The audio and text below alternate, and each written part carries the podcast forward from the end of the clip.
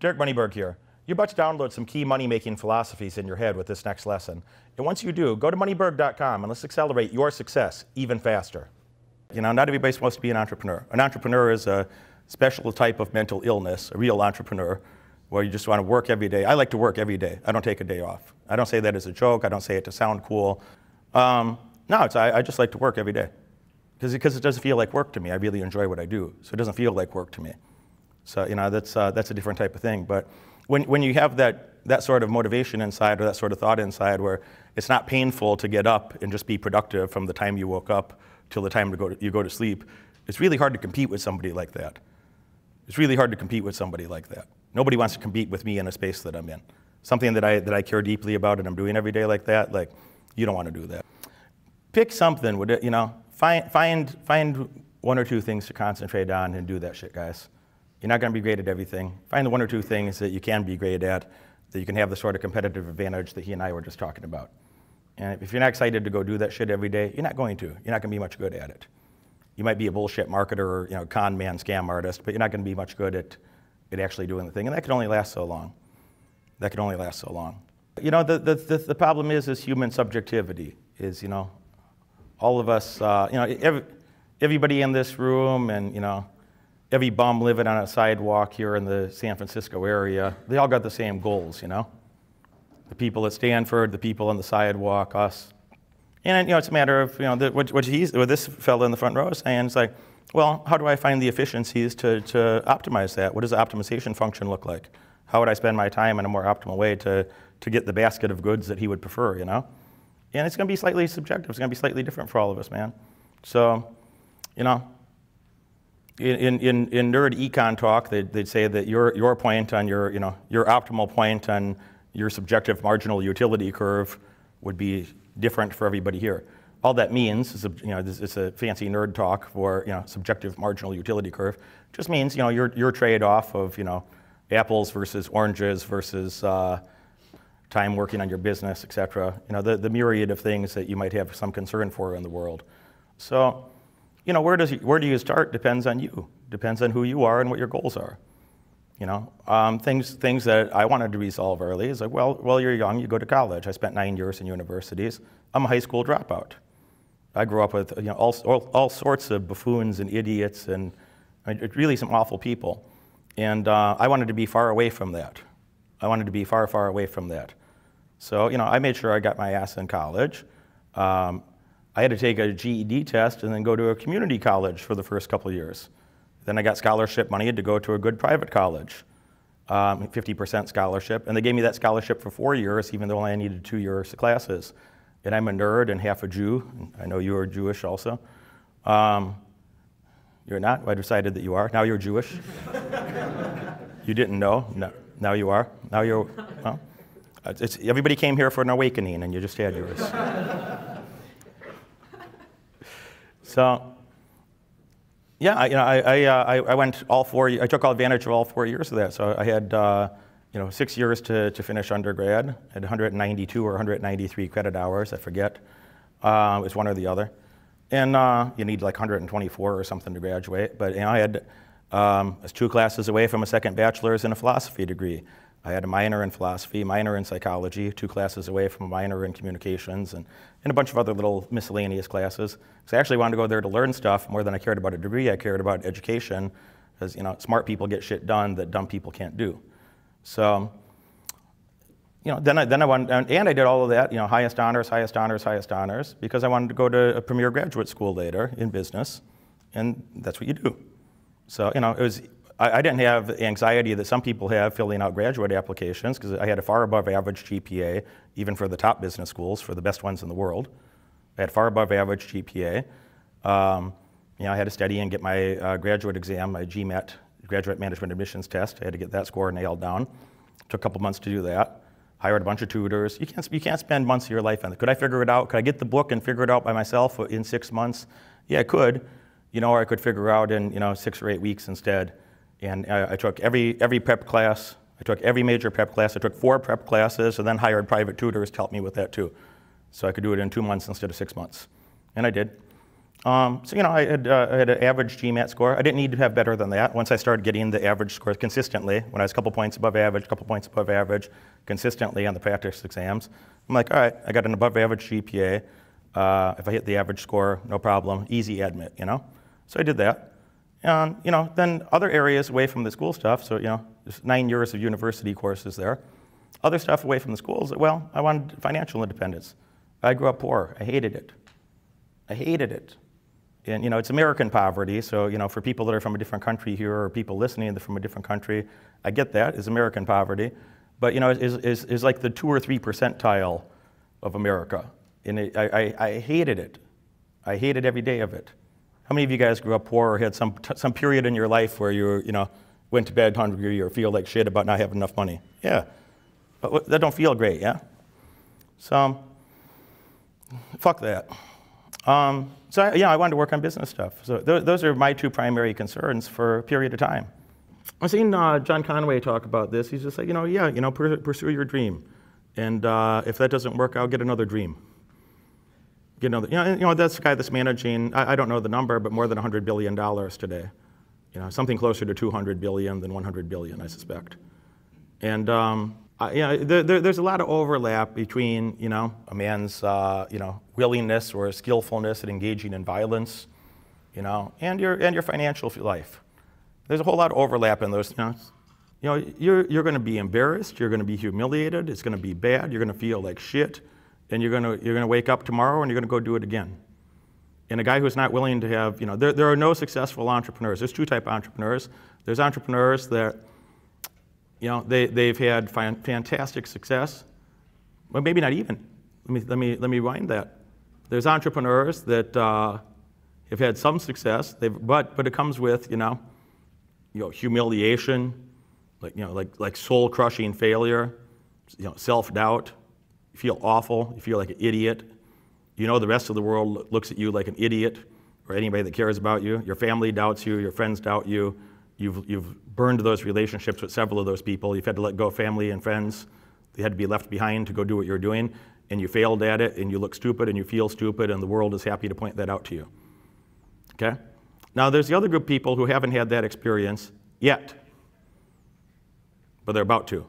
And you know, the, the worst thing that could happen is you could get pretty successful at something and time goes by and you prolong the, the period of success before that happens and you lose everything and you look like an idiot and feel like an idiot and the world gets to laugh at you. All right? So if you don't like the sound of that, if that bothers you, you know, go get a nice job somewhere. Go get a nice job somewhere, because that's what it is. There's a couple guys I know, uh, you know, each one of them is a multi-billionaire today. And um, you know, they say if, your if your project isn't big enough, um, you know, if, if it's not a billion dollar project, don't start. Now, you know, maybe I got low self-esteem. I still think in terms of tens of millions and hundreds of millions. Uh, these guys, they don't want to be involved in a project that doesn't have a billion dollar potential. And, and they mean that literally. They're not saying that as like some aspirational things. Like, well, they already did that, each of them, independently. You know, and they, they, that's just a common theme when I talk to either one of them or both of them. We, we've been together at times too common theme, like it's not worth a billion dollars, don't start, because there's such a risk of failure that you know you're, you, you, you want to tackle a series of those projects, a series of those things, because most of them are going to be shit. Most of them you're going to fail at. And they also say you'd rather, you know, you'd like to fail fast and often. You'd rather prove yourself wrong in 30 days than 90 days, and then get on to the next project. And fuck that up in 30 days instead of 90 days, and get on to the next project. So, you know, if, if, if, that's, if that's scary, don't do it. If you feel like, well, that sucks, but, but I see that, I could do that, well, maybe you should do something. You know, maybe you got a path there. But it's going to, you know, any of those things, you know, if you want to be good at any of those things, you're going to get choked, you're going to be embarrassed, it's going to look bad, it's going to feel like shit, and then maybe you might be very successful on the other end. And most guys won't be. Most guys won't be. That's why people have jobs. It's not, you know, entrepreneurship is a word that people like to say. You know, I quit my last job when I was 19. I'm 41 excuse me, I'm 40, 21 years. You know, um, I, I, I, understood I was an entrepreneur at age seven. I was you know, walking, the, walking dogs in the neighborhood, cutting the grass, um, raking leaves, trimming bushes, washing cars, cleaning cars, any little odds or ends types of shoveling snow. You know, I was seven and I was looking for opportunities like that. By the time I was 10, Uh, I had four paper routes. I didn't have one. I had four paper routes. I did exactly zero of them. I outsourced them. You know, I'd keep 25% of the money. The other kids in the neighborhood get 75% of the money to do the thing. I trained them how to do it and just rotate through people so it always got done on time. Yeah, and, and the people were really happy with me because their paper always got delivered because I had several people that wanted to do it versus some other paper boy gets sick. Oh, he gets sick. And then shit don't happen. Well, I didn't have those problems. I, things got done. So, you know, I knew that for you know, a third of a century, for 33 years, I knew that I was supposed to go do things like that. It doesn't feel like work to me. I don't know what else I would do. I have that same affliction that, you know, you said if you had all the money that you ever wanted, you'd go start a new business. Same. I just feel compelled to, you know, I want to help other people with their problems and be involved in other entrepreneurial problems. I just love it. It's a fun lifestyle to me. I don't know what else I'd rather do. What else would I do? Travel around the world? I already do that. So, you know, it just, it, it's, it's amazing where, the reason I'm saying this, it's amazing where some other people focus their attention, where, you know, when, when, they, they, when they feel like, when they see somebody or they, they, they hear something, they're like, you know, oh, I should be more like that too. And then instead of actually doing the thing, they just have a, a, bit of cognitive dissonance. They don't see themselves doing it. They, they don't see that as a potential future self. Where your attention goes or the things you focus on is really going to determine your outcomes a lot. And I was just smart enough and, and just lucky enough to get to know that, you know, oh, I, I was surrounded by a lot of negative role models. So the more that I could surround myself with more positive role models, and the more that I could, you know, earn their attention, you know, through hard work or a lot of times just paying them and becoming friends later, and then uh, some of them paying them, and I, and I got that only. That's fine. What, what is graduate school or something? That's what you're doing, you know.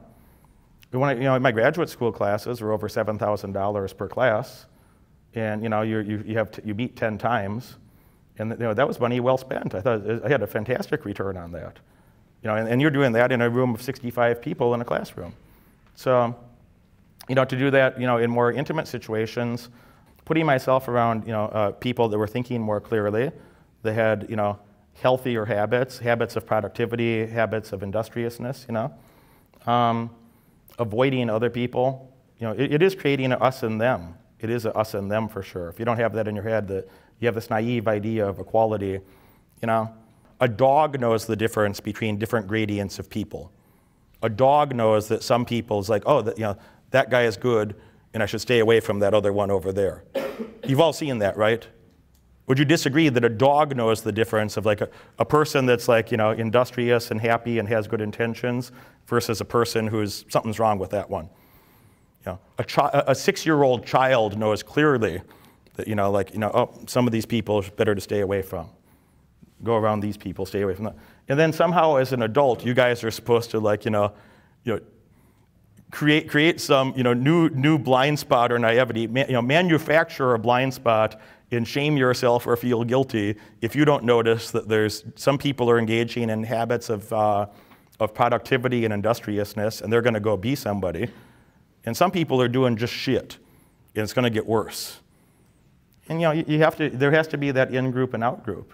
You have to see that for yourselves. And, you know, and you're going to define it yourself. You know, it's not for me to define who are the people that you want to be around or not. It depends on who you are and what your goals are. I never tell you guys how to live your life. I'm just, I give you some structure and how you could think about it to live your best life. I don't come here and moralize what you should do, but the path to the money is that, is, you know, having that internal drive, being, you know, very motivated industrious, smart enough to not take on too many projects at the same time, go do one or two things at a very high level and it'd be easier to add the third thing, you know, maintain those first two and bring the third thing in and get it up there. And then, you know, maintain those at 85 or 90% of where your maximum peak. And go bring the next thing in and get it up there. And, you know, you, you do that for a couple decades, and pretty soon you got a lot of skills, don't you? Pretty soon you got a pretty dope social network. Pretty soon there, there is a lot of, you know, intellectual and social resourcefulness. I, I would argue you know, the main things that are going to differentiate you, to, to, to men, to women, to anybody who's assessing you, the main things that are going to differentiate one of you from the other, or us from those people outside who didn't care to be here right now, um, I'd say there's two main categories. I'd, I'd say there's intellectual and social resourcefulness, And, I, and, and let me say inside that, why don't I say financial resourcefulness? Well, if your brain was working well and you had high quality people around you, would it be difficult to get money? So I, I would argue that that's a subset of those other two. That if you had, you know, if your brain was working well and, and you had a high quality social network, I think money is something that would happen. So I'd say intellectual and social resourcefulness on one hand. I'd say the one other big, big one that, that fits in that, that really solidifies both of those things intellectual and social resourcefulness again, plus it's the firmness of personality, the firmness of you know, very, very clear values and goals. This is who I am. This is what I'm up to. I'm, I am this and this and this. I am not that. And have great clarity inside. Those aren't noble questions that we're talking about of you know, what kind of man. Are these, these are not noble questions that you say, oh, I'm caring and loving and I, I love kittens and my mommy. These are not noble questions. You know, what sort of mammal are you? What sort of creature are you? What sort of biological organism are you? What are, what are your you know, natural drives or proclivities, given the sort of biological organism that you happen to be? These are not noble or ethical things we're talking about. So it's really quite the opposite. What are your base instincts and drives? So, what kind of creature am I? Given that, what sort of life would I like to live? Given that that seems to be my nature as a, as a biological organism, what sort of life would I like to live? You know, you know, what would give you the most happiness? That's another way to say that, that second question. What would give you the most happiness, you know, given your human nature, given the sort of creature that you as an individual are? What are the things that would give you the greatest lifetime happiness? And I would focus on that lifetime happiness. Is you might not care about your future self at the moment, but your future self will thank you if you do. Your future self will thank you for carrying more now so you can have a better future later. Nobody does that. Not a popular thing to talk about, not a sexy thing to talk about. Maybe the number one thing that people should think about more. You know, if you did those couple things and you had that firmness, you know, who, who is the in group and who are, the, who are the out group? Who are the people I need to be spending more time with, given the sort of creature I am, given the sort of things that would give me the maximum happiness over the course of my lifetime? Who are the people that I need to be spending more time with? Who, who are the people that would add a lot of value to my life, who would give great benefit to my life? Who are those other people that probably would just take away and do not much or make it much worse? And spend no time with them. And then that time management within those, those frameworks, managing that time, that's what it is, man. So, you know, if you, if you, what are the things, the, the, your goals or values that like you'd be willing to die for? Or, and some of these things aren't even rational. Like some of you would have been raised in like religious families that you know, you're not even, you wouldn't even call yourself a religious person, but there's some traditions or cultural attributes that you know they're not even quite rational, but you're probably just going to live that way for the rest of your life, and you've kind of come to terms with that. Are, are there some of those people here? For sure there are. Yeah. So you, you, might not, you, might not be that you're adhering to that religion, but you're like, you know, there's a few, there's a few cultural notes in there. I really like that. So these aren't necessarily even rational things. Just given the sort of creature you are, what would give you the most happiness? Who are the people you would do that together with? Who are the others? Sort that out. And have that firmness of personality that this is not a persona, this is not some fake shit. It's just like, this is the way you're going to live your fucking life. Just, you know, this is who I am, and this is how I'm going to live my fucking life. That's what we're saying.